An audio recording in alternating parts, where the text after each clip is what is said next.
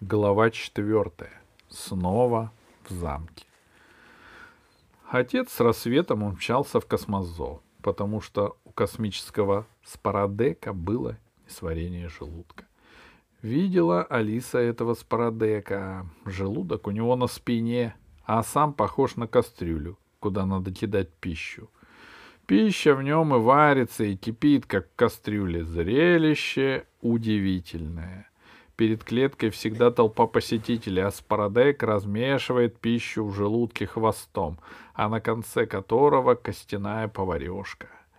«Если у спародека не сварение желудка, — подумала Алиса, — значит, он себе в желудок положил что-то абсолютно неудобоваримое. Может быть, топор?»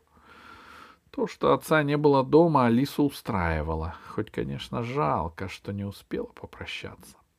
А вдруг что-нибудь случится, а вдруг ее там в прошлом заколдуют, и не вернется она никогда домой, и не увидит больше отец с матерью, и домработника Гришу, и даже марсианского богомола. Алисе стало грустно. Она смотрела на свои книги и игрушки, комнату, в которой все было таким родным и знакомым, что стало незаметным, чуть не плакала но тут же взяла себя в руки, прошла в кабинет к отцу и наговорила ему в диктофон послание. «Уезжаю на дачу на весь день, не беспокойся и не поминай лихом, Алиса». Козлик маялся в коридоре, он всю ночь не спал и бродил по комнате, стараясь потише стучать копытцами. Он боялся, что Алиса передумает, и в то же время понимал, что было бы правильно, если бы Алиса передумала. Вернувшись из отцовского кабинета, Алиса собрала свою сумку. Она положила туда бутерброды, термос с апельсиновым соком, немного бус для встречи с туземцами, свитер, потому что в те края уже надвигался ледник, да и вообще к вечеру может похолодать. Слиток золота, который Алисе дали в школьном геологическом музее, потому что он там лишний, аптечку, в которой был пластырь, мгновенный заживитель, средство от головной боли и жаропонижающий антибиотик абсолютного действия, который вылечивает от всех инфекционных болезней, кроме насморка, потому что насморк — последняя болезнь, с которой медицина еще не научилась бороться. «Поехали!» — сказала она козлику. Было так рано, что в заповеднике еще многие спали, но все-таки они кое-кого встретили. Неподалеку от входа по тропинке шли гуськом три гнома на работу. Впереди два брата, которые несли лопаты, кирки и маленький отбойный молоток. За ними плелся Веня. «Вот!» — крикнул он первым, увидев Алису. «Я докатился! Мне приходится колоть породу и добывать руду. Скажи, кому нужны эти традиции? — Здравствуй, Алиса, — сказали гномы. — Здравствуйте, Иван Иванович. Мы решили воспитывать Свена. Э, не разрешаем ему жениться, пока не научится работать, как положено, гному и отцу семейства. — Я страдаю, — сказал Веня. — Дашенька сидит в заперти. Ты мне сочувствуешь? Сочувствую, улыбнулась Алиса. Но не очень сильно. Твоих братьев можно понять. Я никогда на тебя не надеялся, подумал Веня. Э, хотя на свадьбу я тебя позову. Ты будешь моей тещей? Кем? Удивилась Алиса. Дашиной мамой и моей тещей. Разве у Даши есть другая мать? Конечно, нет, сказала Алиса. У кукол вообще не бывает матерей. О, ты будешь ее матерью, а то мне все спрашивают, а твоя невеста из хорошей семьи? Что мне прикажешь отвечать? Что ее сделали на игрушечной фабрике? Нет, я гордый гном. Я отвечаю, моя невеста из лучшей семьи в Москве. Ее мать Селезнева. Вы знаете Селезневых? Им принадлежит дом в центре. И целый зоопарк. «Ну, это же неправда», — сказала Алиса. «Дом не принадлежит нам, он общий, а зоопарк государственный». «Не разочаровывай меня», — сказал гном сердито. Тут его братья остановились и стали звать его, а козлик, который спешил, гневно топнул ногой. «Подчиняюсь!» — пискнул гном. подчиняюсь грубой силе!» И убежал вслед за братьями. На полянке за домом красной шапочки, из трубы которого шел дым, видно, бабушка уже готовила завтрак, они увидели серого волка. Волк сидел на огороде и полол морковку. Делал он это с отвращением, но старательно. В речке плескалось что-то большое, зеленое. Алиса догадалась, что это резвится... Русалка. Русалочка. Но не стала ее звать. Русалочка любит поговорить, а, а время дорого. Но все равно пришлось задержаться. Дверь в дирекцию была закрыта изнутри. Алиса долго стучала в нее, но никто не, откр... не отзывался. Тогда она перебежала на соседний мостик и заглянула в окно к королю. Так и есть. Король спит на троне кровати, а его живот мерно поднимается и опускается. «Король!» — позвала Алиса. «Откройте уже утро! На работу пора!» Король и не думал просыпаться. Сбоку со скрипом растворились ворота, и оттуда выглянула одна из голов змея Гордыныча. — Кто шумит, спать не дает? — спросила голова сонным голосом. — Змеюшка! — крикнула Алиса. — Солнце уже скоро встанет. — Ох! — сказал дракон. — Кого я вижу? Ты чего пожаловала? — Мы с козликом решили сходить в легендарную эпоху, — призналась Алиса. — Может, найдем Кусандру и вернем директору прежний вид? — А что? — спросил дракон. — на профессоров надежды нету. Мало. Я всегда говорил, сказал дракон, что медицина только и умеет, что анализы брать и уколы делать.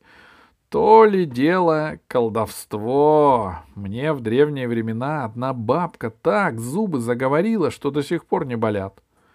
Как нам к машине времени пройти? спросила Алиса. Король спит, не открывает.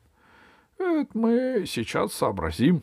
Дракон просунул в окно тройной комнаты свою длинную шею и дотянулся до короля. Как раз до пятки, и легонько пощекотал его языком. Король вскочил, будто его ужалили. «Что?» — закричал он. «Пожар! Что случилось?» «Простите, ваше директорство», — сказал дракон. «Иван Иванович с Алисой просят аудиенции».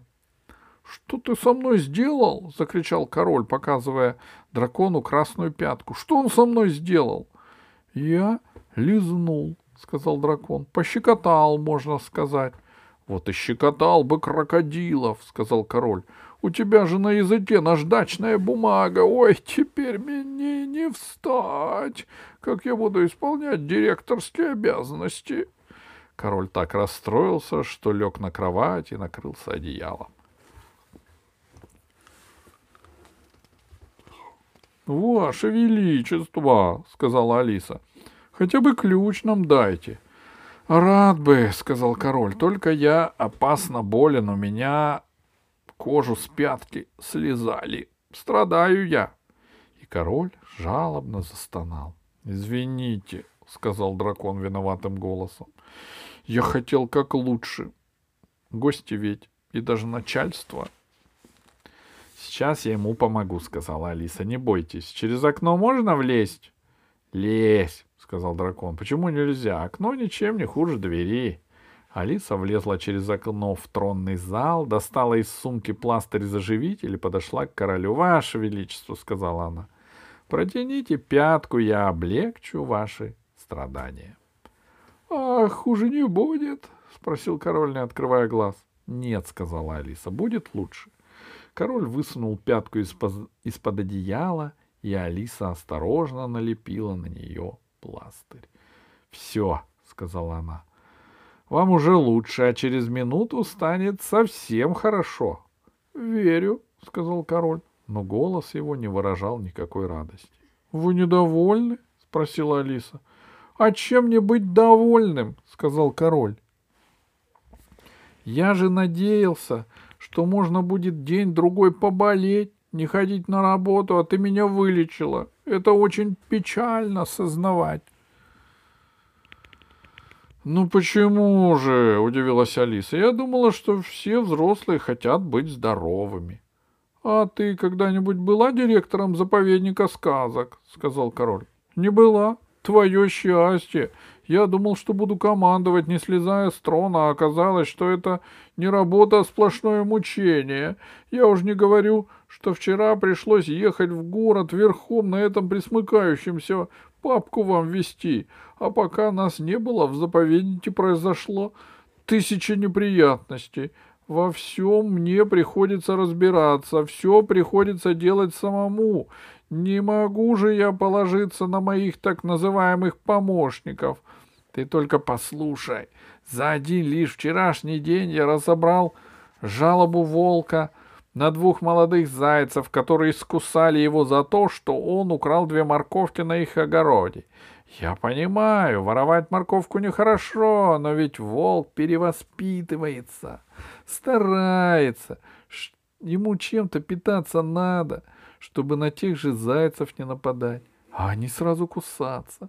Только я волка утешил, царапины ему перевязал, твой любимый дракон лезет ко мне, чтобы я срочно прочел ему письмо, которое прислали из Шотландии со свежими сведениями о двоюродной сестре Несси. Но за тысячу лет я совершенно забыл английский язык. Приходится звонить в бюро переводов и под их диктовку записывать перевод глупого письма, в котором нас извещают, что Несси не хочет выходить на берег, однако самочувствие у нее хорошее. И тут выяснилось, что мыши забрались на склад и порвали три мешка с мукой, а мы только что постановили испечь пироги на свадьбу гнома. Как назло, мыши не волшебные, а самые обыкновенные. Я над ними не имею никакой власти. Стал я искать кота в сапогах, чтобы он мышей разогнал, а у кота лирическое настроение. Временно он влюбился в русалку.